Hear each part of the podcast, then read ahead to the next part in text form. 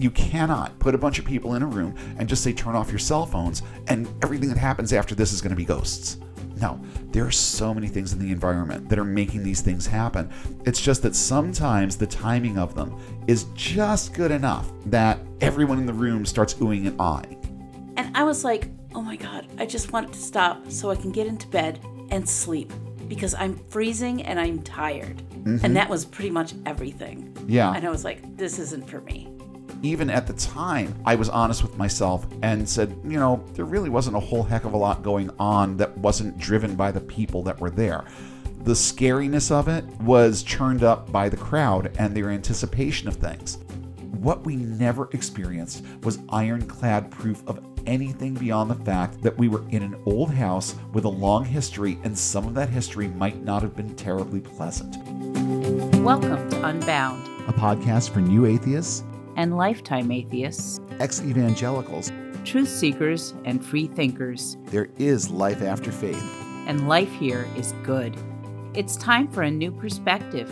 and a better conversation. I'm Spider. And I'm Shell, and it's time to get unbound. I'm sorry to say that the concept of spectral evidence is alive and well in the 21st century.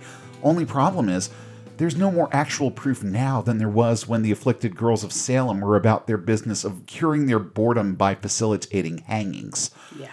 Today, it's all about selling the experience of spectral evidence and doing everything possible to manufacture it. If it raises the hair on the back of your neck, it must be real, right? I'm Spider, And I'm Shell. and tonight we're kicking off year three of Unbound October with a discussion on ghost investigations. You know, I'm a grown ass man. I'm a grown ass man, and yet, for a brief time, I believed all of this implicitly. I went on investigations. I even brought my own equipment. I was convinced that it was all real, even when 99% of our time on an investigation yielded absolutely zip. We're going to talk about how the media hypes up ghost investigations, and I'm also going to share some of my experiences with it. The differences just between reality TV and actual reality with this one are staggering, to say the least. We'll have more on that in just a few minutes, but first, the transformed wife drops the ball on feminism, how to cure atheism with more Christian rhetoric, or not, and school sanctioned kiddie porn. No, we aren't kidding. These things round out this week's eclectic but no less infuriating edition of Christians Behaving Badly in a segment that I'm affectionately titling Christians Behaving Badly Hot Tub Crime Machine Edition. Wow. I'll even say it backwards. Wow. what have you got for us this week? Well, I think by now we've all heard of Lori Alexander or the transformed wife on her social media. She's one of these women who tells other women to basically sit down and obey your husband. Her Twitter feed is truly toxic. When she was criticized once for admonishing women to be at their husband's beck and call for sex at all times, she answered, Well, how long does it take? This says far more about her own life than we really want to know. Yeah, for real. And she's posted yet another one of her excellent lists comparing feminists with Christians, and it's just what you might think. However, the feminist list seems just kind of obvious to modern women. As I was reading it, I was thinking, yes, yes, well, of course, um, duh. I mean, really, criticizing feminists for raising their daughter to be feminists and dressing how they like, being independent, and using birth control? Oh my goodness, oh. not birth control. Gasp. One hilarious thing is that she doesn't seem to conceive of the notion that anyone wouldn't believe in God. She says that feminists preach in church and twist God's word. I mean, whatever happened to good old atheism? I never heard feminist messaging in any church that I was in, even the ones that were a little bit more progressive. Oh, yeah. I did know Christian women who identified as feminists Yeah. and kind of had a good handle on what that was. But those same women also took Paul's advice and kept quiet in church mm. because, I mean, this is the type of thing that can really, really kick up the hornet's nest. So, no, I don't recall ever hearing anyone spouting feminist ideology in the middle of a church service or even in, you know, like coffee hour. Yeah, right. I'm one person, but it's never personally happened to me. The bigger part of the problem is that she seems to think feminism or Christian as if it's one or the other. You can go to college but still have children and raise a family. Any decisions that might lead to personal happiness seems to be anathema to following Christ. The list isn't doing what she thinks it is. To me, it just seems like it's reinforcing all of the reasons us feminists might have left the church in the first place. Yeah, true. She is a bit clueless, but then again, they all are. Yeah. And it doesn't surprise me that she wouldn't be able to conceive of anyone who doesn't believe in God. I mean, none of them can. They all think that we're nuts. Yeah. And we all th- and we think that they're all nuts. so it's one of those I don't even want to say it never the twain shall meet kind of things because otherwise what are we doing here? Right. But at the same time, it's a very tough nut to crack, especially when you've got someone like this who has all kinds of support behind her.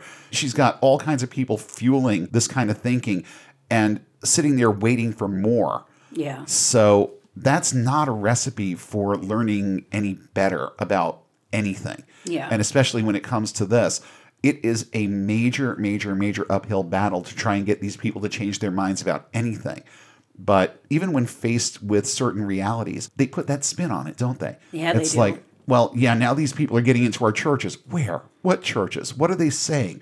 What kind of dust are they kicking up? You know, details, evidences, anything. Yeah. They love to say things, but they don't like to qualify anything. They don't have to. Well, not within their own circles, they Right. don't. Because their congregations will just accept it. Yeah. I mean- unfortunately, that's just the sad truth of the matter. Oh, and this next one, uh, get used to it, people. And Yeah. no, you're not going to be able to pray it away. No.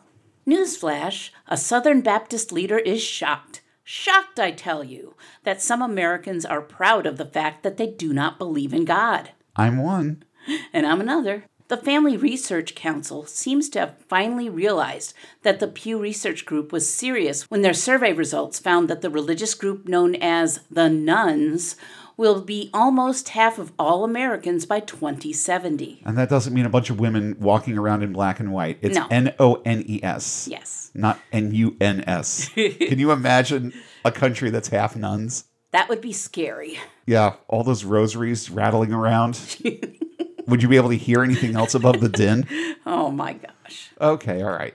All right, I'm, I'm, I'm done. I've got that out of my system. Continue.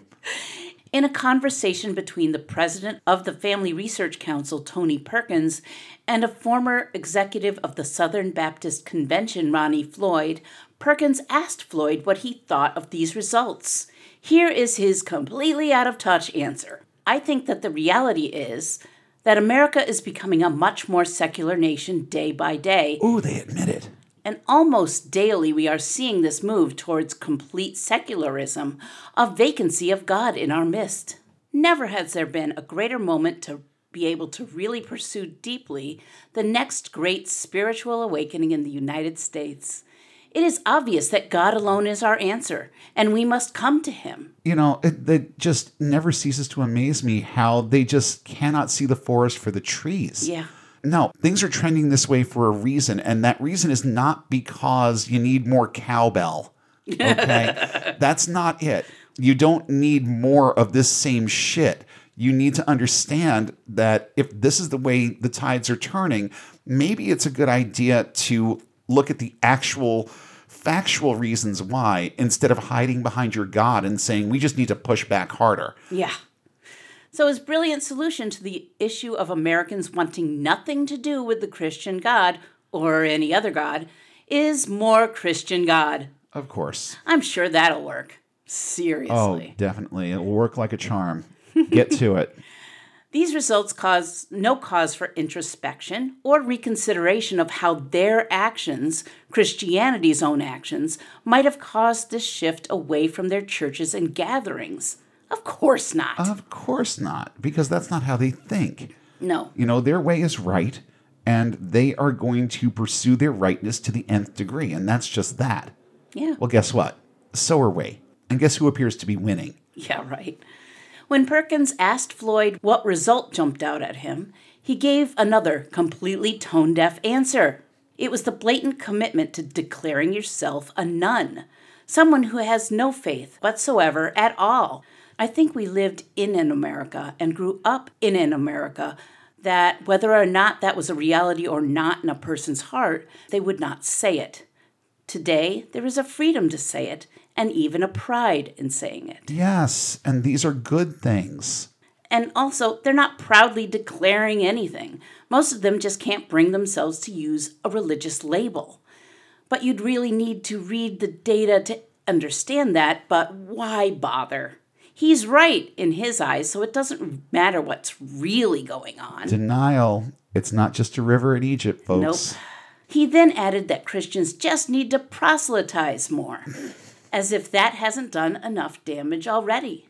One of the reasons people have non religious pride is because those old Christian tactics are no longer working. But sure, keep doing what you're doing. Maybe you'll have different results this time. What is it that they say about the first sign of insanity? Doing the same thing over and over and over again and expecting a different result? I think we're way past the first sign. Yeah, we're like, oh, um, there's a good analogy here. I need to get it out the right way. We're more in the realm of the south of the border number of signs as you travel south on I 95. I think we're in that realm right now. Yeah. We're way past the first sign. Pedro has been in our face about, I don't know, a thousand times already. Yeah. All right. Now, this one I actually heard about just a couple of days ago and almost felt like I had to pull the car over. It's like I couldn't believe what I was hearing here. Yeah. And the fact that if it's true that it's been going on for a while in this school. So, just one more for the road with Christians behaving badly this week, and it is a doozy. Yeah. Finally, yet another Christian school demonstrating exactly the wrong way to deal with a student issue. An eight year old girl was kicked out of Victory Christian Academy in Jacksonville, Florida, after her parents objected to one of her homework assignments.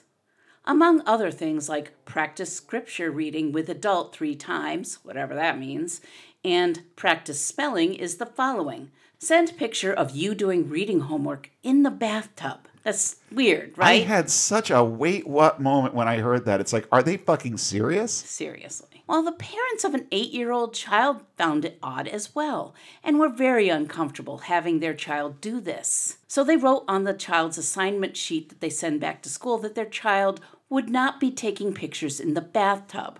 We do not condone taking pictures in the bathroom. Knowing what people are like, this makes sense to me as well. If this were a public school, I'd be concerned about this assignment much less at a Christian school. You never know who you might be sending pictures to. True that. When the child's mother, Misty Dunham, emailed the teacher for a clarification, the teacher replied with, We have been sending this homework assignment home for years, and you're the only one complaining about it. Just cover your child in pillows or pajamas then. The thing that really gets me about this is that the whole cover your child with pillows or pajamas thing seems to be optional. Yeah. I mean, really? And this has been an assignment at this school for years, and they've gotten exactly one complaint. Yeah. I mean, is a picture of a clothed or covered up child the exception rather than the rule? That's weird. Yes. That's really weird. Very weird. What the heck were people sending this teacher? Actually, that's a valid question for another reason. The school's Facebook page says Irene Castaneda, the child's teacher, was hired in August. So, how does she know no one else has complained about it? She doesn't, and that's No. the point. Other parents also seemed as flippant as the teacher about it. But despite that, the child's parents called the school administration as well as the sheriff's office to document their objections. The police obviously told the parents not to complete the assignment. That's where this story should have ended, But it's not going to. because of course. Just a few days later, the family got a call from the school, and Misty Dunham is describing it. He said, I think you guys should do a parental withdrawal for the child. And she said, I can't. I can't do that. We refuse to withdraw her. He said, Okay, thank you for saying that. And then continued, Well, we're going to proceed with an administration withdrawal. I love it how they always try to make the person that they want to get rid of make the first move. Whether it's a pastor they want to get rid of so Yeah. that they don't have to pay unemployment, or something like this so that they can stand up in court and say, well, they left voluntarily. Yeah. And that's what this is all about. They're mm-hmm. trying to cover their ass in court. Right. And this very, very smart parent did not give them the avenue to do that. And that's a very, very good thing. These people were very smart Yeah, in the way they handled it. They didn't just go gently into the night. And I think that that's a really good thing. Yeah, definitely. And this was despite the school withdrawing the assignment out of an abundance of caution, and despite the Dunhams having a legitimate complaint. Their child was still kicked out of the school, and there's no answer from the school on that one. Shocking. Hemant Mehta makes the point that the whole incident is a microcosm of Christianity's treatment of sexual abuse. A girl bravely said she was uncomfortable with what an adult was doing, and the church's response was to punish the girl, not the adult. It would have been so easy to take care of this problem, but the school's reaction was to double down on the assignment until media attention made that impossible and then they took their wrath out on the family, leaving them scrambling to find a new school and forcing the child to make new friends after the school year has already begun. Yes, you know, I think that that could be a little bit problematic, but in the grand scheme of things, that school did these people a favor. Oh, yeah. because if this kid winds up in public school, Yeah. then there's going to be a little bit more secularization in the way that she's learning, and she may learn to think a little bit better over the course of time. And that could also rub off on the parents because these people don't strike me as the type that are going to start sending in notes to their teachers because things aren't Jesus-y enough. Yeah. You know, it doesn't seem that They way. seem like they have a little bit more of a level head on their shoulders. Right. So hopefully this turns into a good thing. Hopefully it has the effect of allowing this person to get at least a slightly better education. I mean, as good an education as you can get in any school in America, which isn't much. No. But I still think that it's better than anything any Christian school has to offer, Yeah. especially ones that assign kitty porn as homework assignments. That's really weird. And on that happy note, we want to let you know that our Patreon is active at patreon.com slash unbound podcast network. If you are inclined to make a donation, that's where you're going to do it. If you are just flat busted broke like so many people are these days, we understand that completely, but there are other things you can do. You can help us with your likes, your shares, your five star ratings, all the things that help podcasts grow. And number one on the list is to tell people about us let people know that we're out there, especially the ones that need to hear this messaging the most. You could be instrumental in one more of those starfish getting tossed back into the surf. You can help people get and stay unbound by simply letting them know that we're here. I'm not going to take a lot of time on this. I just want to uh, thank everybody again for coming back week after week. And I'm excited about Unbound October. I'm excited about the topics we're going to be covering. Next week, we're going to be starting our two week discussion on mediumship. The working title for next week's episode is Preying on Grief. We're going to be talking specifically about these mediums that specialize in conveying messages from beyond Yeah. and giving people false senses of hope that somehow their loved ones are still out there somewhere and the psychological damage that it can cause. Do they care? No. They're making tons of money off of people's grief. We're going to have a solid, in depth conversation about this and really expose the man behind the curtain with this one. That's going to be next week, two weeks from now. Working title, which is probably going to change because as I'm reading it, I'm like, dude, you got to be kidding. But working title for two weeks from now is Tarot Tricksters and Palmistry Players. How did they even know that? Well, we're going to talk about how your average parlor card reader mm-hmm. knows things and how they get information from you without you even realizing that you're giving it to them. That's going to be in two weeks. And beyond that, we've got more really, really good content for Unbound October, including our end of the month Halloween Eve edition, where we'll be doing our review of the Amityville Horror. and I'm looking forward to it. Oh, yeah. Because that movie scared the living shit out of me as a kid. Yeah. And now it's just like not a single thing in this movie ever even happened. No. And yet, if you look at the novel on which this movie was based, to this day, it says based on a true story right on the cover. Right. And we've known better for a long time. Mm-hmm. And that's going to be our focus of that review. Not just going through the movie, but going through everything they lied about and things that have been found out since. So I'm really looking forward to that one. For right now, let's kick off Unbound October with our discussion on ghost investigations.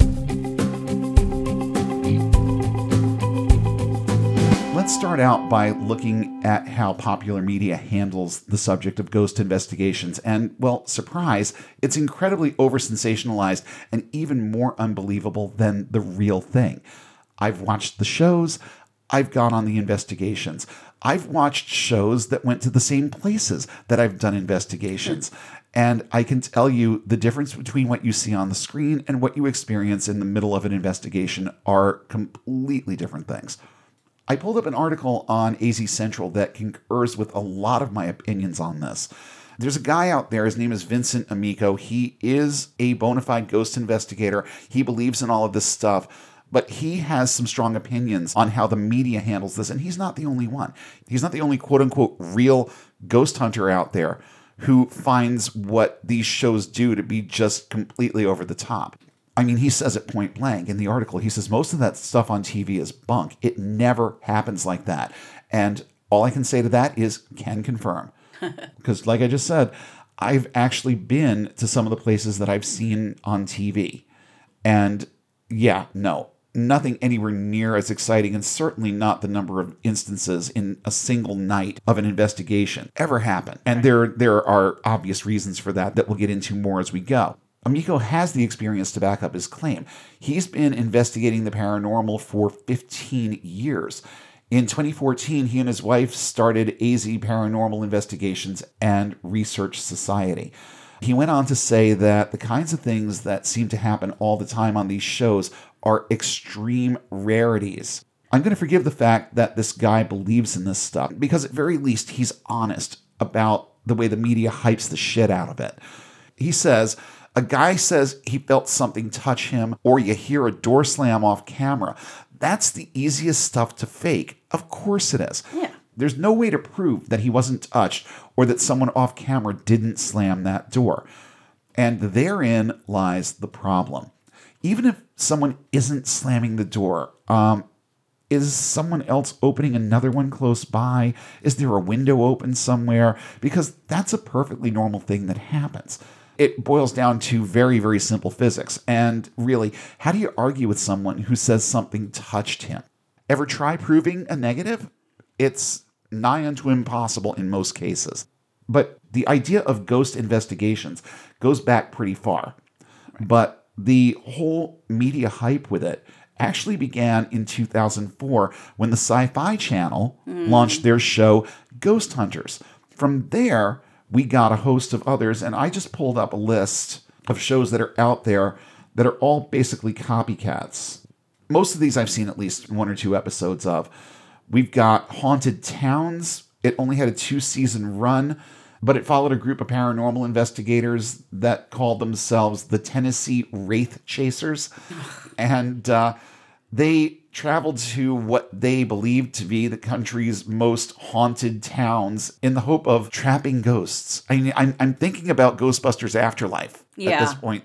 In my head, I'm seeing these guys riding around in this clunker and firing positron chargers yeah. at stuff as they drive by. They had a short run. I never saw that one. And um, probably thankful for the couple of hours of my life that I saved not watching it. Paranormal State was one that I actually liked. Yeah. I have actually seen a few episodes of this one. It started in 2007. It was on the A&E network. They didn't really go as much for the shock and awe right. as a lot of these shows did. It was more academic than a lot of them were because they were all college students, hence the name Paranormal State. But unlike other shows in its genre, they didn't go the whole route of tangible evidence the way that a lot of these shows did. I mean, shows like Ghost Adventures were rooted and built up on all the evidences and all the crazy shit that allegedly happened. This was more academic, and I think I kind of liked it for that reason. Scariest Places on Earth was another one that was kind of a uh, Ghost Adventures knockoff. It did last five seasons. But I think that the one thing that appealed to some people with this was that it was hosted by Linda Blair. Oh yeah. Which, you know, kind of I, I think it probably extended its life by about four seasons. It gives it devil cred. True. It absolutely does. I mean, a show called Scariest Places on Earth, hosted by Reagan herself. Yes. Yeah, why not? then there was the original Ghost Hunters, 11 seasons, 230 episodes, and 10 specials.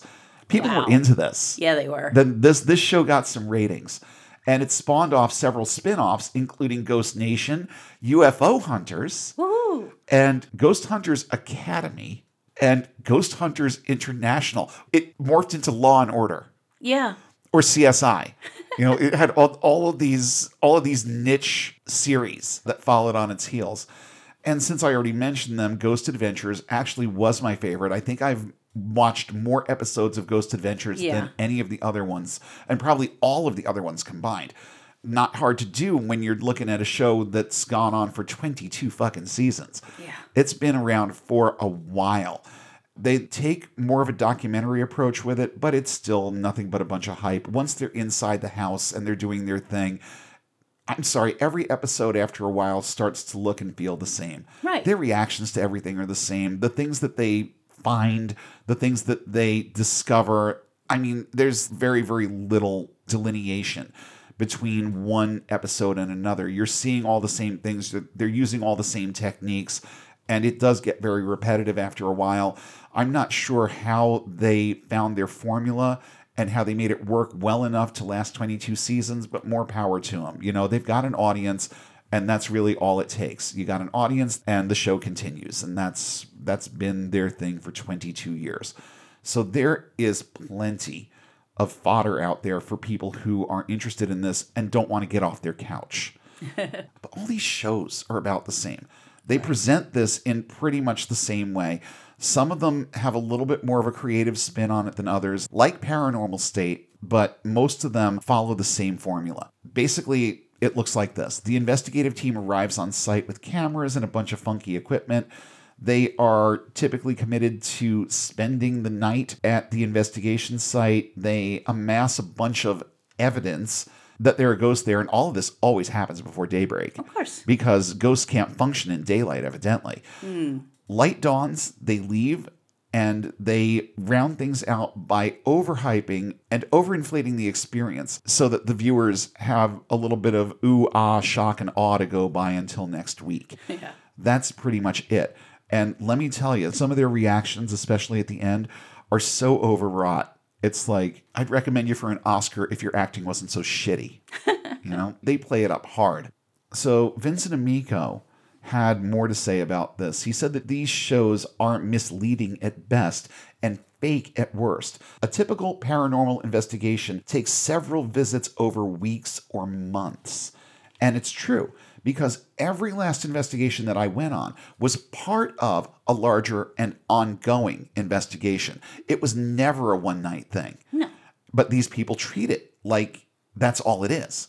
And, you know, I don't want to try and legitimize it, Right. but at the same time, there's at least a heightened level of believability when you don't just show up someplace, set up cameras, go ooh and ah for eight hours and leave. At least it lends some semblance of, I don't even want to use the word credibility, but I can't come up with a better one. Heightens the credibility and believability of it. I don't know how else to put it. Right. But just disclaimer there's nothing credible or believable about it outside of the realm of the people who are actually inclined to believe this. It amazes me that there are people out there making their living doing this, but there are. And not just on TV either. I mean, Ghostbusters is without the positron chargers, it's a real thing Yeah.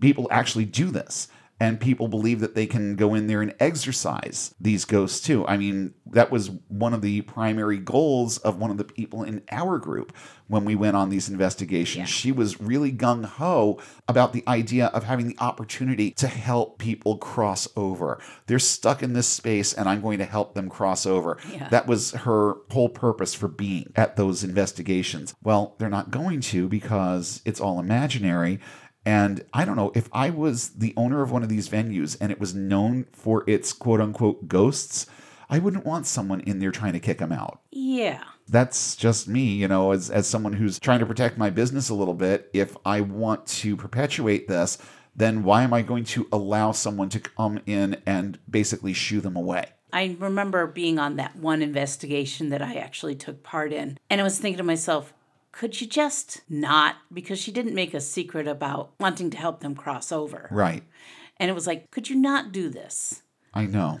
It's just like, It was it was a little bit embarrassing, yeah. but the thing is, we all believed that there were things there. And she was a person who had some authority in our little circle, Mm-hmm. so no one was going to try and contradict her. Yeah. But it was a little cringy. It was a lot cringy. it was a lot. So Amico also said that ghosts never show up on demand. It's like you can't just walk into a house and go, "Here's spooky, spooky, spooky. Here's spooky." Nope, that's not the way it works. Not even a little. He says the overwhelming majority of time in a ghost investigation is idle and can confirm again hmm. because I went on a lot of these things and even at the time, I was honest with myself and said, you know, there really wasn't a whole heck of a lot going on that wasn't driven by the people that were there. The scariness of it was churned up by the crowd and their anticipation of things. But we really never saw much of anything. I did experience a couple of things that I can't explain, and I'm going to get into that in a little bit too. But for the most part, it was just sitting around in a lot of times dark or mostly dark places because creepy stuff happens in the dark. Yeah. And it was a lot of waiting around for shit to happen that just never happened. And we have it from a self proclaimed expert that that's most of it. They use all kinds of things. They have EMF devices that measure waves in the electromagnetic field. They have EVP devices that are supposed to pick up recordings of things that you can't necessarily hear without the aid of these things. And most of them are nothing more than just tape recorders. But let's talk first about the whole EMF thing because that is the one that I think creates the most oohs and ahs. And it also is the one that has the most variables in how it's actually going to work. Now, anyone who has watched just one or two episodes of one of these shows knows what we're talking about. These are devices that are said to be able to pick up fluctuations in in the electromagnetic field. And well, they well they can. I mean, the, the, the devices are they're legit. They can do this, but they're not picking up what we're supposed to believe they're picking up. Now, one of the things that they used to tell us when we would first arrive for an investigation was that before we ventured out into the house or wherever it was we were going, everyone was asked to turn off their cell phones, not silence them, but turn them off. But here's the thing there's always one or two who just don't want to play completely by the rules. They silence their phones but don't turn them off. And now these phones are still transmitting and receiving. And these things do create fluctuations in the electromagnetic field. And that's just the way it is. I mean, with the sheer number of things that go through us and bounce off of us, I mean, your Wi Fi signal, your phone, anything that has a wireless connection. And let's go back into even more primitive examples and just talk about radio frequencies. Like every radio station in your area, every TV station that broadcasts on air, those waves are in the room with you right now Right. they're here. And all of them have the capability of doing what this is supposed to do. So, this is where a lot of the quote unquote evidences come from. It's usually nothing more than static or things that sound like static. And I feel like people at least ought to understand this. But I don't know if many people out there do. This is something that anyone who's familiar with William Gibson's work, um, he was the one who wrote Johnny Mnemonic, and he not only was he the first person to use the term cyberspace, but he came up with this theory, and it's just it's a fictional theory for a fictional story, but in a way it makes sense. He talked about a condition that people were starting to develop called NAS or nerve attenuation syndrome. And what causes all of it? All the signals and waves that come crashing into us all day long because of the way that technology has evolved. So you can tell people to turn off their cell phones all you want. All it takes is a car driving by close enough for you to pick up the various sensors that are in the vehicle. all it takes is just those fleeting little moments where there are tiny fluctuations in the electromagnetic field and all of a sudden it looks like things are happening it's like you're sitting there and you're asking questions or you're telling or you're asking the ghosts to make themselves known and the thing flickers and everyone's like ooh they're here. Well no it's just that some dude with an xm radio just uh, drove by and you're getting the noise from the signal going back and forth. There's a lot of auditory junk in the air. Yeah.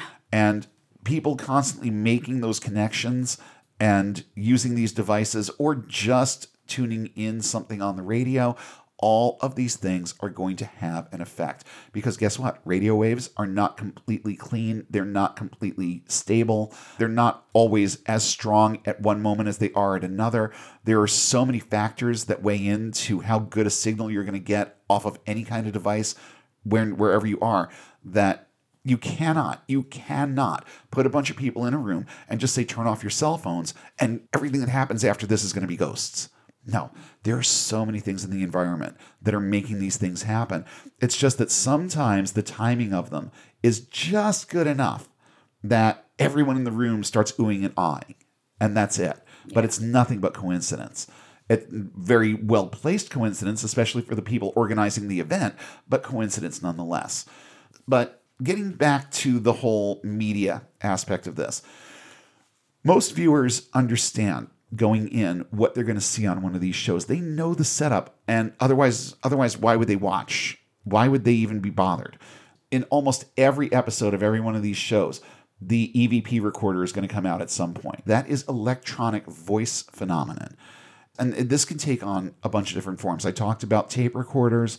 One of the more popular ways to quote unquote pick up EVP signals is to use a special radio that constantly cycles through the AM or FM band.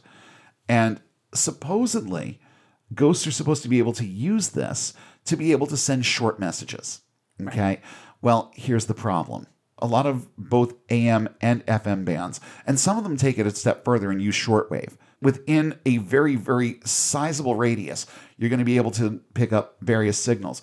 But they actually sell these radios that you can set to just keep going through every frequency on the dial. And there are people out there who believe that if you do this, then ghosts will speak through it. And I I'm guilty as charged. I have heard things through EVP that myself and a bunch of other people in the room at the mm-hmm. same time believe to be 100% true. And looking at this from the standpoint of a ghost investigation kind of show, viewers understand the setup. It shows up in pretty much every episode of every ghost investigation show out there. The experts either place an EVP recorder in an empty room where the recording is analyzed later, or they use it to interview spirits that are interested in chatting in real time. Yeah. Since ghosts have no vocal cords, they use their energy to electrically manipulate sound that can be picked up by EVP recorders. Where do they learn this? Yeah, good I'm, I'm. I'm thinking about this in terms of like Beetlejuice, where you don't realize you're dead until you find your handbook for the recently deceased. Yeah. And then you start learning how to be dead. yeah, that was. And it's like, do they do, do the dead take classes on how to manipulate EVP? Yeah. Because that's the only thing that I can think of that would make any sense with any of this. Because I don't think anybody in life knows how to do this. And you have to be dead to be able to do it. So who's teaching them? You know, that's my big question. In most cases, and and I want to say in all cases, not most, but in all cases, words are almost impossible to make out amid the static and buzzing, and maybe nothing more than background sound. Maybe they're nothing more than background sounds. This is Vincent Amico and his opinion on this again. But he softens the language more than I'm willing to in this in this instance. He's he because let's remember he believes in this. So he's going to take a little bit more of a soft tack on it than I will. He says that changes once ghost hunters put words to those sounds, interpreting them as voices from far beyond the grave. And this brings us right back to our discussion on backward masking. Hmm. It's the same concept. Fluctuations in static coupled with other background influences can sort of sound like words. You hear things like get out or we're here or any number of things people have claimed to hear. I've heard both, Yeah. quote unquote, heard both. Um, and one thing I noticed about these shows, and they all do this, was that they almost always put up a subtitle of what we're supposed to hear so that when it comes up on the EVP, we are already being told what we're hearing. And of course, we automatically hear it at that point. This is exactly what guys like the Peters brothers and Joe Vieira and Gary Greenwald used to do with their backward masking bullshit. They Yeah. would tell you what you were going to hear, and these subtle, garbled kinds of phonetic sounds would come together in our brains and we would hear the words. And in the vast majority of cases, that's what it is. Now, to be fair, I have been in real world situations where things came over the EVP and several people, or maybe, I mean, in most cases, it's almost everybody in the room, instantly gasped and chimed in with what they thought they heard, not being told what they were listening for Right. almost always in 100% agreement. It was so unanimous Right. among the people that were in the room that it's like, how do you even dispute it at that point? Mm-hmm. Well, all that means is that we all process phonetic sounds the same way. And if our brain hears something it can at least manipulate into speech, it will often put together similarities between that sequence of sounds and actual words. And if everybody in the room speaks the same language, then everybody's brain is going to do this. And, you know, let's be fair. Even the skeptics in the room at that point aren't going to want to look like the odd man out. They'll ooh and ah and gasp along with everybody else, even if they don't believe they heard anything. But I do remember one time in particular where something came through and it just freaked everyone in the room completely out. What was it? Well, my guess is that we heard two or three words from a DJ before the radio went to the next frequency. Right. That I think is most of what happened there. And again, timely, but nothing but coincidence. It's just that it was a well timed, well placed coincidence that freaked a lot of people out. And I'll get into just a little bit more of that when we get into the part where I talk about some investigations that I've actually been on. Without being told what to listen for, I've heard things come over the EVP like yes, leave, help us. That one freaked a lot of people out too Oh, I'm on one of our investigations because more than a few people believe that we heard the words help us come through. And we might have, but not in that context. I mean, it was somebody on a microphone at a radio station, but still, you know, or or maybe even on a CB. And sometimes you're hearing things that, you know, you're you're just getting a real fuzzy interpretation. You're just getting you're getting a real fuzzy message. But sometimes in those situations, sometimes the fuzzier the better because it's easier to, to manipulate people into thinking that they heard something. One person says, Oh, I think I heard this. And now everyone is like, Yeah, you know what? I think I kind of mm-hmm. heard that too. It can go that route as well.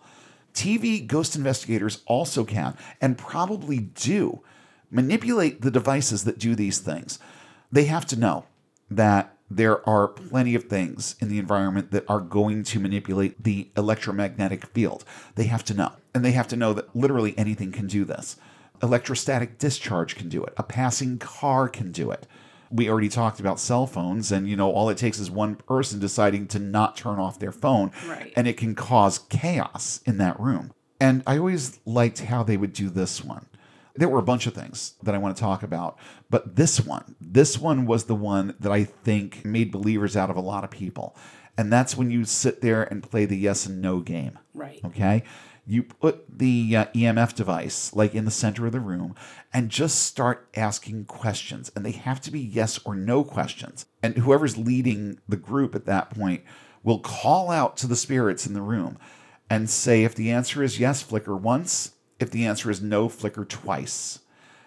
I still, to this day, do not know how they were able to differentiate between a single flicker and a double flicker because there was no pattern to it, Right. like at all. How did they determine it? They decided which one was which, and that was it. If the leader of the group said that that was a yes, then all the sheep just sort of said, okay, so that's a yes. And if the leader of the group said that was a no, then all the sheep said, okay, that's a no. And that was the way that it went. You know, this kind of behavior is not just for evangelicals. and I will admit that things got a little funky with that game once in a while because you start out with simple questions like Are you a child? No. Are you an adult? Yes. What if they said no to both? Now you got to wonder what precisely is in the room. You know what I mean? And yeah, I think that came out. I think that came up at least once or twice too. But that was a big one. The whole yes no game with the uh, EMF. And then there were other things. These are some of the most used instruments in these shows, but they also show up in real investigations. You've got the whole thing with changes in temperature. And I will admit to feeling fluctuations in temperatures in different rooms and in different places, but I have to wonder if that was because I was told I would feel it. Yeah. You know, again, it's the same game played from a slightly different perspective.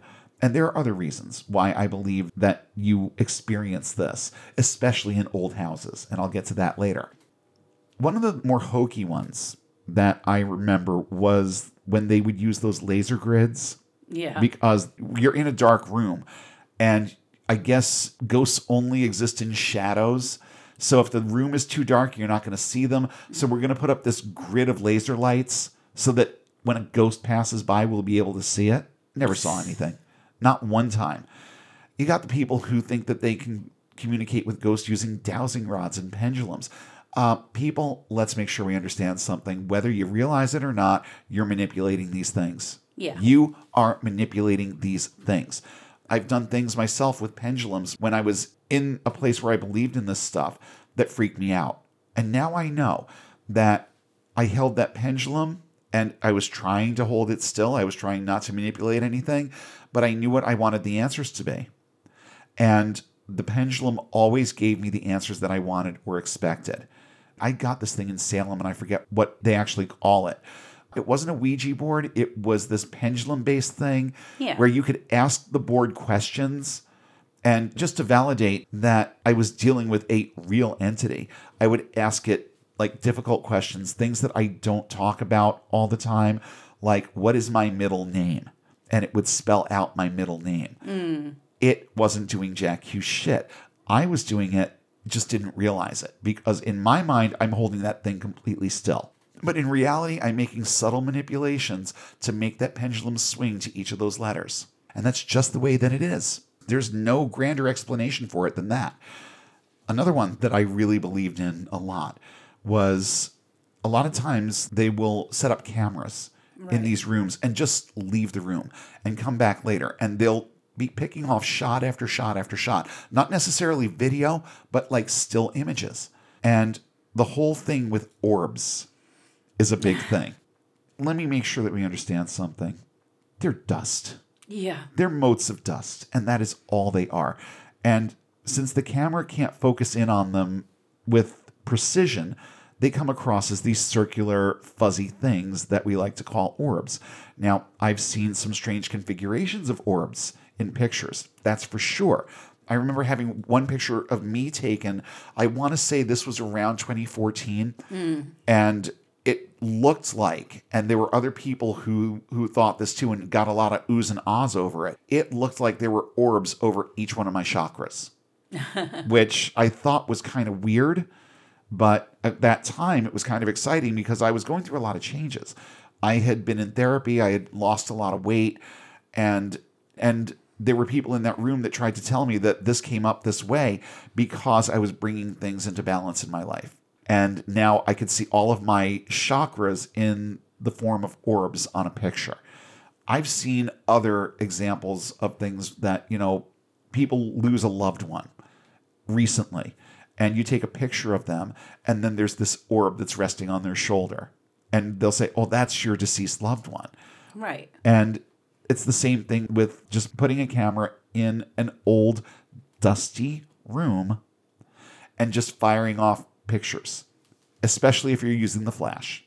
But in a lot of investigations, they won't because they're afraid they'll scare the ghosts away or whatever.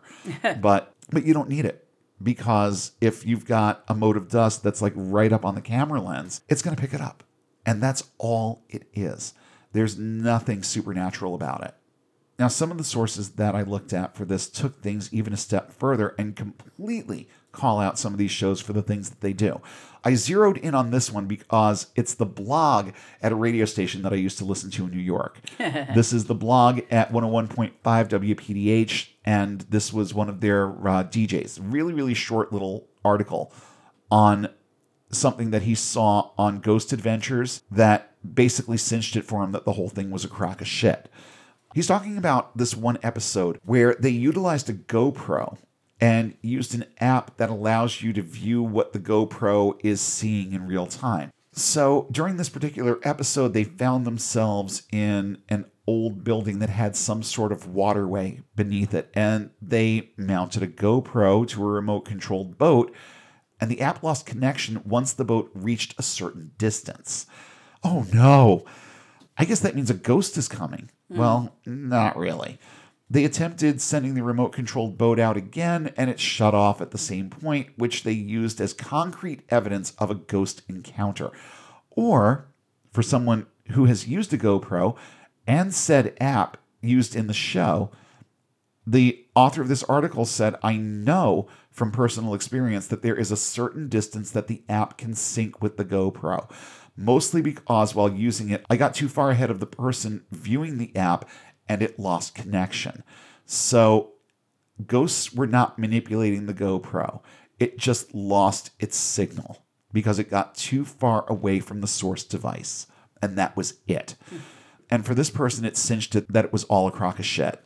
And since we're talking about phone apps, what happens when this stuff makes its way off of the screen and you've got opportunistic coders and app developers that see an opportunity? Well, you get cell phone apps that are supposed to aid in ghost investigations. and oh my God, there are so many of them. And no, I'm not kidding about this. I'm just going to uh, look at a couple that are out there.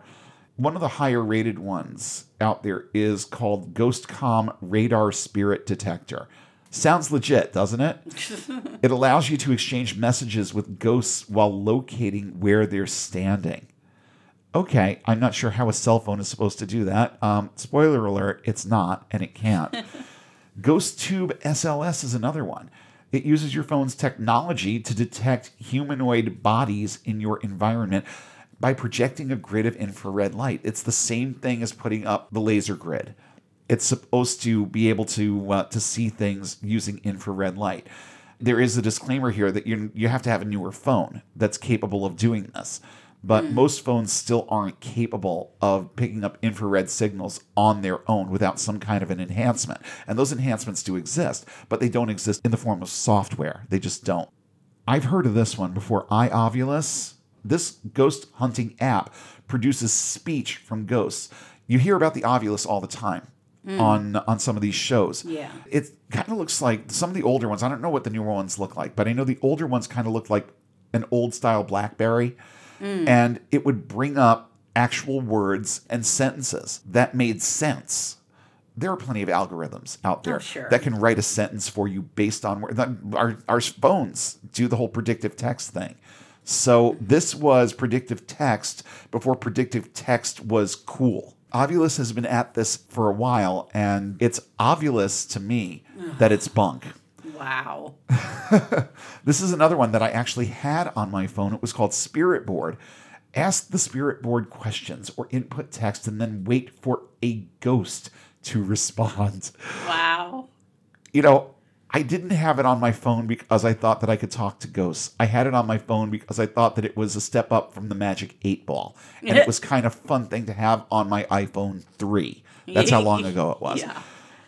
Let's see, maybe one or two more here apparently someone's someone thinks that they've developed an app that can uh, scan and record EMF signals. Um, we've got one that's called Paranormal EMF Recorder and Scanner. Simple title, straightforward.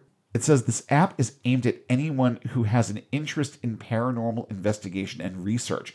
It offers a fun and easy to use EMF detection, automated EMF recording, and the ability to analyze your findings right in the app. you know, only one problem with that is that your phone is only going to pick up a certain type of EMF signal. Yeah. And that's why real EMF recorders cost a lot of money because they're made to pick up different types of signals at a lot of different frequencies.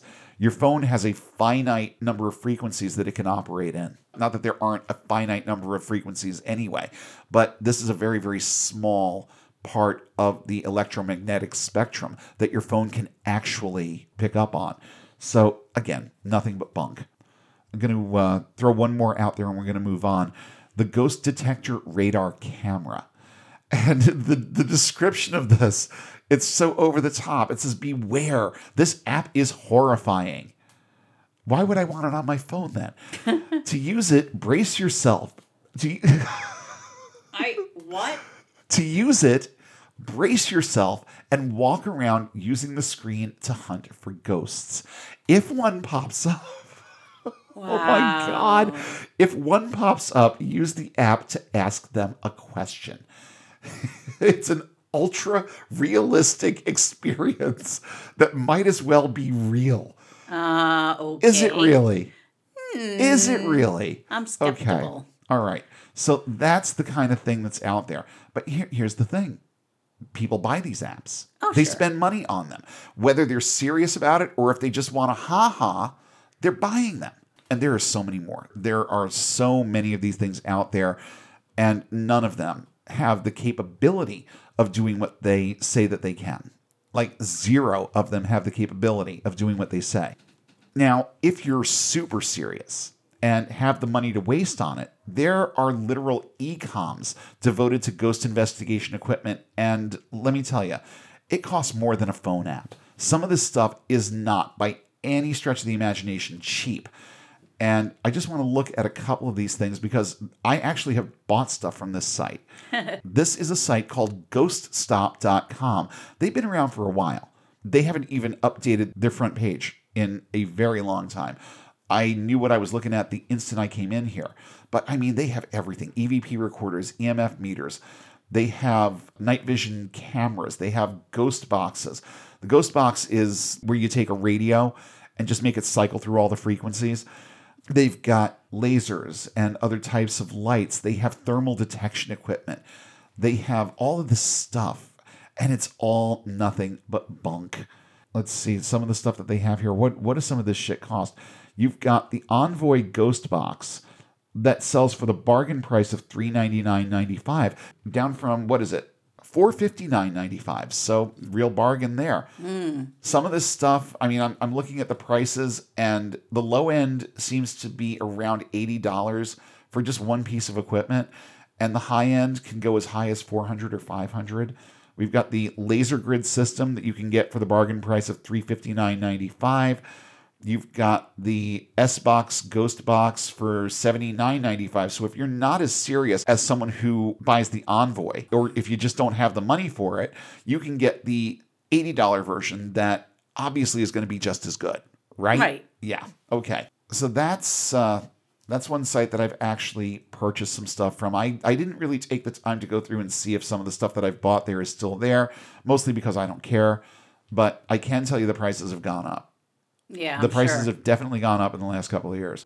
I can remember when you could get stuff on that site and it was in like the twenty or thirty dollar range, and that was the only reason why I bought from oh, there. Oh, sure. But you've got ghosthuntersequipment.com is another one. And I, I love how all these sites also have merch. You can buy t shirts and you can buy ball caps and all this stuff on these sites too. Clothing, accessories, and cool stuff. There's there it is right here on this site. You've got all their categories here cameras and camera accessories, combo deals. Let's take a look at some of these combo deals. Okay, so, well, this is actually a little bit better value. You've got a full ghost hunting kit for $3.99. Let's click on this and see what you get. Um, you've got your weatherproof equipment hard case. You've got your SB11 Spirit Box, which is one of the most popular ones out there. You've got the Paraforce, it's P A R A, the number four CE, Paraforce NEM Master. Alerts you with lights and sound when static electricity approaches. You've got the Paraforce Shadow Master, which detects subtle changes in light levels and alerts you with sound and light of such changes. So, what's the difference between these two things? I, I don't know. And then they're they're described as doing the pretty much the exact same thing. And my my knowledge of this stuff is basically years out now, so Oh, I sure. can't look at these two things and just tell you what the actual difference is. You've got the authentic, authentic K2 EMF meter, so much better than those fake K2 EMF meters. This one's authentic. This is the legendary meter seen on every paranormal TV show. So, of course, you have to have it too. If you're serious about this, then yeah, you have to have it too. Easy to use and to see activity in the dark. The K2 samples EMFs very fast, making it extra responsive to paranormal activity. The meter is super sturdy, built to last a lifetime. Okay, yeah. Um, whose lifetime? The ghosts. the ghost lifetime? Ooh. Sounds like they're going to be there for a while. So, I mean, that's just a real thumbnail sketch of what's out there. I mean, you can go on one of these sites and buy a ghost box for 30 bucks, or you can go completely balls deep on the whole thing and spend more just as a casual investigator. Mm. When you posture yourself as a professional investigator, you're talking about equipment in the tens of thousands of dollars that has absolutely no utility value whatsoever for what you are using it for. Because EMF meters are useful in areas of engineering Right. and whatnot. That's you're you're using these things in constructive contexts, but they've just gotten themselves such a reputation for being about this that most people don't understand that most of this stuff is legit equipment, but it's not meant for ghost hunting. They all have practical applications. They've just been branded for this purpose in this Right. instance. And you know, let's be real here. Every penny that I actually did spend on equipment for this, and I didn't spend a lot, No. but the little bit that I did spend was a complete waste. Let's just put it right out there. I had no other utility purpose for any of it Right. other than going out there and looking for ghosts. But to be fair, I did have fun. And I want to talk about a couple of the investigations that I went on and even one or two things that I still can't explain. Let's start out with the S.K. Pierce Mansion in Gardner, Mass. Okay, this one has been on pretty much every last one of these shows. Oh yeah. And at the time that I did my first investigation there, the people who owned the house at the time were still part of the process. They were bringing people in. I'm certain they were making money off of it. But I believe the place has since been bought by a company that uses it for ghost investigations. Of course. That's what it's there for now. But things were a little bit less.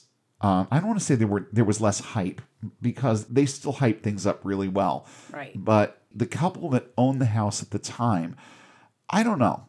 There's part of me that wants to think that they actually believed this stuff. They didn't really have the whole grifter kind of vibe Right. that you that you see with a lot of these guys, that, that you see with most of the ones that you see on TV. Okay, hmm. these people seemed they seemed more sincere. They seemed like they were really freaked out by this. They were not living in the house, but they couldn't sell it because of its reputation. And when they bought it, they didn't know its reputation. They just knew that they were getting a good deal. But you know what? If something is too good to be true, then it probably is. They bought this house for a song and probably sold it for a shorter song. You know what I mean? yeah. I don't think I ever met the wife. I did meet the husband. He was very friendly. He was accommodating. There was one time after I did my first one, remember when we Yeah. drove past it and you got all freaked out? I looked up at it and it felt like somebody punched me in the chest. Yeah. It was just weird. Yeah. Yeah. the weirdest thing I'd ever felt. it gave off a vibe because you knew what it was. Yeah. And that was it. Oh yeah. I don't even remember this guy's name anymore, the guy who owned it at the time. But I did remember as we were driving by, I saw him outside, and it had only been a couple of months. I figured he'd remember me. And so I decided to just go over and say hi. Parked the car, went over, said hi, and then disappeared into the house with you and Liam sitting in the car. It's like, what Yeah. the hell is he doing? I didn't stay long. I No. just thought that it would be cool to revisit a couple of things and also see it in daylight and see if it was as scary in daylight. Mm-hmm. and this dude had a story for every room in the house and sometimes multiple stories for some rooms in this house. And it was a large house. It's called the S.K. Pierce Mansion for a reason. but I wanted to see how it felt walking around in there in daylight. And if I'm going to be honest here, no, it's nowhere near as creepy in the middle of the day. No. Once the sun goes down, that's when showtime begins in this place. During the day, it's just a pretty old house. And then when everybody comes in to do their investigations, that's when the creep factor starts to elevate. Mm. But this guy did say that he saw things happen during the day there too. So, you know, who knows? Who knows how many of these stories have any basis in anything? He didn't strike me as the type who would lie, but if they saw all the things that they were seeing, I have my theory as to why, and I will share that toward the end. So that was the SK Pierce house. I mean, we I did two investigations there. I've been inside the house a grand total of four times, but I did two actual investigations. One was just a few hours. We were out of there, I want to say it was like one o'clock or two o'clock in the morning, and we were out of there. And then there was one that I did that was an all night thing where we all brought sleeping bags. They brought in catered breakfast for us the next morning and whatnot. And I don't know, I slept and I didn't have any problems. That was one of two investigations that I did that were overnight where I actually did sleep a little bit and nothing weird happened while I was sleeping. We were all kind of gathered in one part of the house and kicked out in sleeping bags and literally nothing happened. We woke up to the smell of bacon and pancakes and we had breakfast and went home. And that was it. That was the second time that I was in there. The first time was a little bit creepier. I also think that it has to do with the group that you're with and the people who are there and what their motivations are and how they react to things. Being there with the first group that I was with, I found the experience much scarier Right. than uh, than the second group because the first group was basically a bunch of Wiccans. And the mm-hmm. second group, I mean, that they believed in this stuff, but they were more intellectual types. They were trying to understand more than they were trying to experience. You know, they wanted to try and find reasons why these things were happening and what the sources of them were. So when you approach it from that angle and you're at least willing to admit that there could be a logical explanation for it, it changes the whole tone of the investigation. It became more academic and less woorific. You know what I mean? Yeah. So that was the same place, but two completely different experiences because of the groups that I was with each time. Then there was the Parsonfield Seminary up in Maine. This was the one where I don't even remember how we worked this. Did we take two cars to Salem that day? Because I know that we were in Salem. Yeah. And then I went off on my investigation and you guys went home. I guess we took two what we did. cars. I had a hard time finding the place, but I finally did find it before everything was really underway. And in this particular instance, it was a good time to the extent that, you know, I knew a lot of the people who were there, but literally nothing happened. We spent the entire night there. And then around two or three o'clock in the morning, everyone was just starting to, um, they weren't feeling it anymore. And a lot of people went home, but those of us who had traveled a long distance were accommodated. We were able to stay. They asked us to bring sleeping bags. I actually got to sleep on one of the beds in the monastery. So, again, nothing happened while I was sleeping. I was alone in that entire wing of the house and it felt perfectly safe and secure. And literally, literally nothing happened that night. we did everything on this list. We set up EMF detectors. We set up EVPs. We did all of the things and came back like several hours later and would just listen back to the recordings of nothing but static and the occasional barking dog. and that was it. And of course, the question then is well, are there dogs on the property? Well, there was one because that was not a spectral dog. That was just a dog. Sometimes a dog is just a dog, okay? Hmm. And that's the most exciting thing that we heard or saw during that entire thing was a barking dog. And again, it was fun because of the atmosphere and the people that were there, but it was a complete waste of time otherwise. Three hour drive home after that too. That was uh, that was the best part of it. I was tired and I was hungry and more than a little disappointed at the way things panned out because they hyped it up so much. They talked to us for like an hour Before we did anything, they started talking to us about things that had happened there and all these rules and protocols that they had that we had to follow. Mm. Because the idea here is that we commune with the ghosts and not disturb the ghosts. And these are things that we found that disturb the ghosts, so please don't do them. You know that that, that was. I mean, we we got we got at least an hour of that. And fortunately, they didn't have food I could eat, but at least they had coffee. Because listening to this guy drone on the way that he was, it was already putting me to sleep. It's like we haven't done anything yet, and I'm ready for nappy time. But uh, yeah, he was very verbose, and he went on for a long time about all the things to do and not do to keep the ghosts happy, basically. Right. So that was Parson Field Seminary, and then there was the hotel that, That neither of us can neither of us can remember the name of. Yeah. I've tried googling it a dozen different ways and I can't figure it out.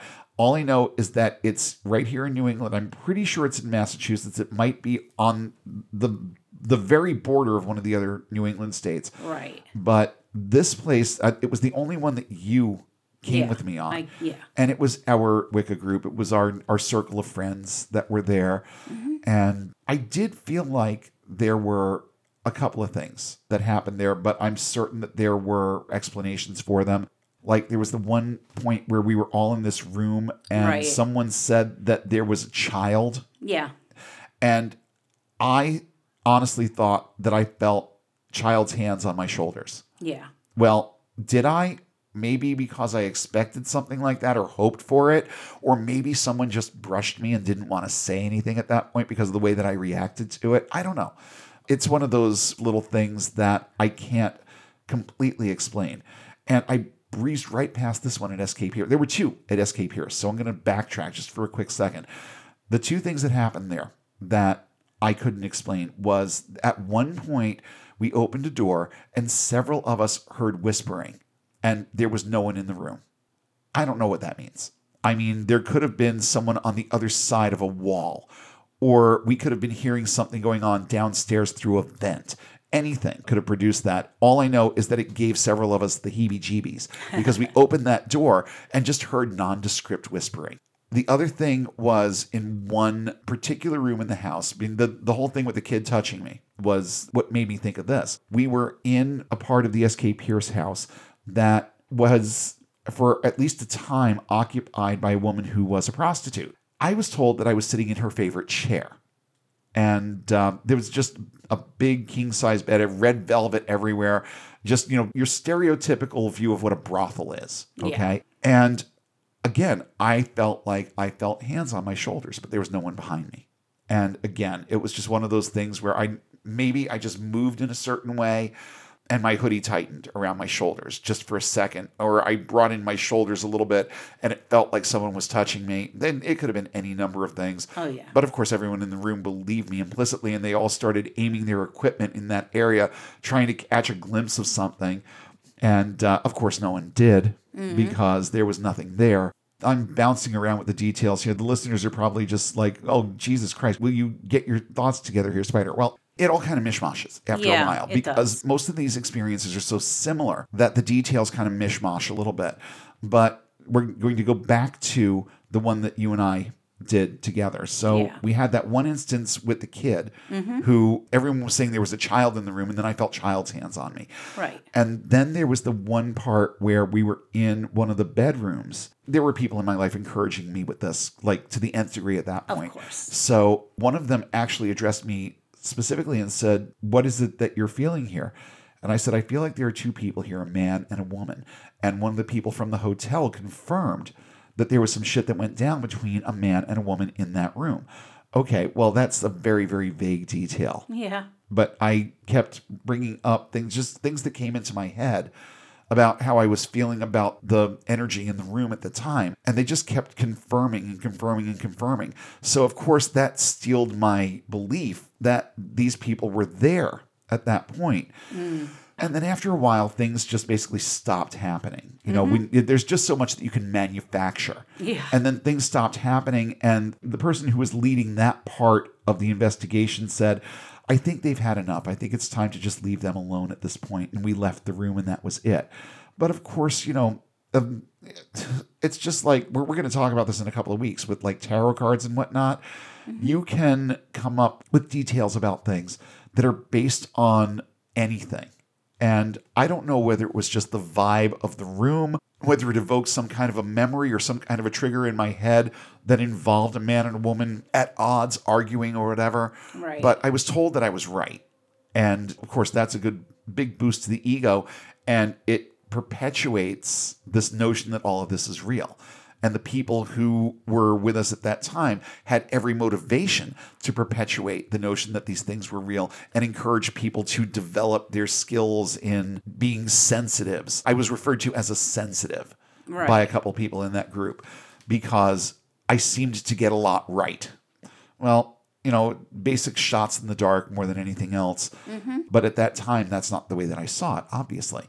But now I know that the details that I was throwing out there could have applied on a number of different levels, just like when I used to do tarot readings. Those words could have applied to any number of situations and been taken any number of ways by any number of people. So it really meant nothing. And again, those two things were the only two things that happened that night. And we were told that the room that we booked was one of the most haunted rooms in the place. Yeah. And we slept soundly without any interruptions Yeah. or anything like that. It was, we, we slept, we got up, we had breakfast, we went home. And that was the end of it. Yeah. The only thing I can really recall is that I felt like not much was going on. No. And that's And- that's 99% of it. And it was like, I think I felt a hand touch my hand a couple of times. But you know what? That could have been me and my big imagination. Well, yeah, I mean the, the hairs on the back of your hand they stand up a little bit, Yeah. or you know you, you get a little bit of a spasm or something like that. And all kinds of things happen. It was freezing. I'm sorry. That place was cold. Mm-hmm. It was. and I was like, oh my God, I just want it to stop so I can get into bed and sleep because I'm freezing and I'm tired. And that was pretty much everything. Mm-hmm. Yeah, And I was like, this isn't for me. I forget what time of year that was. I think that it was around fall Yeah. It because was like, we had that big dinner beforehand too. Do you Yeah, remember that? yeah. I remember the dinner better than I remember the investigation. They put on a good spread, Yeah. and for what we paid for that, they damn well better have. But Yeah. um, but yeah, it was. Uh, I enjoyed the dinner more than I enjoyed the investigation. Yeah. To be perfectly honest, I mentioned earlier about the whole thing with fluctuations in temperatures. right. Well, this is just a running theory in my head about why these things happen. Most of the time, you're not seeing this kind of phenomena in houses that were built in the last 20 years. Right. You get these things in houses that are much older. You get them in houses that were built long before the days of central air and multiple heat zones and whatnot. I get the sneaking suspicion that if you go into a room in one of these older houses and it's colder than the other rooms are, is there just the slightest possibility that those ancient radiators might not work consistently and put out the same amount of heat? Mm. And of course, you've got the same size radiator in a different sized room. All of these things factor into how much heat these things are going to generate. So, one of my thoughts recently on this is that most of the places that I went to investigate were well over 100 years old. And even the ones that had been retrofitted a little bit, you have to understand that older houses just didn't have the tech to be able to regulate heat throughout the house. Our house was built in 1955. It has one heat zone. And Yeah. there are rooms in this house that are way hotter than others Oh, because definitely. of the way that the radiators are situated, the sizes of the radiators.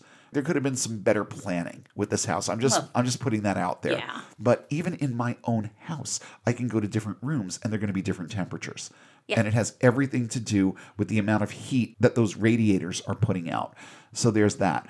And the other thing that I teased a minute ago with whether or not what these people were talking about at SK Pierce being real or them being total fabrications, I actually discovered in the course of my research that low levels of carbon monoxide can have hallucinogenic effects.